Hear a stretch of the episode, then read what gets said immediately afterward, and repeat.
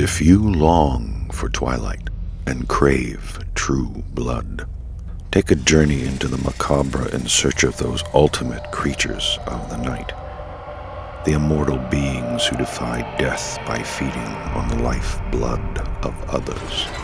Generation after generation, vampire lore has flourished, fueled by superstition, erotic mystery, fear of disease and death, and the nagging anxiety that demons lurk everywhere.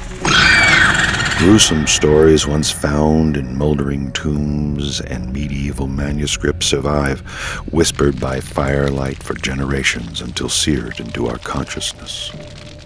Yet the vampire's origins have been shrouded in mystery. When did the myth of vampires first arise?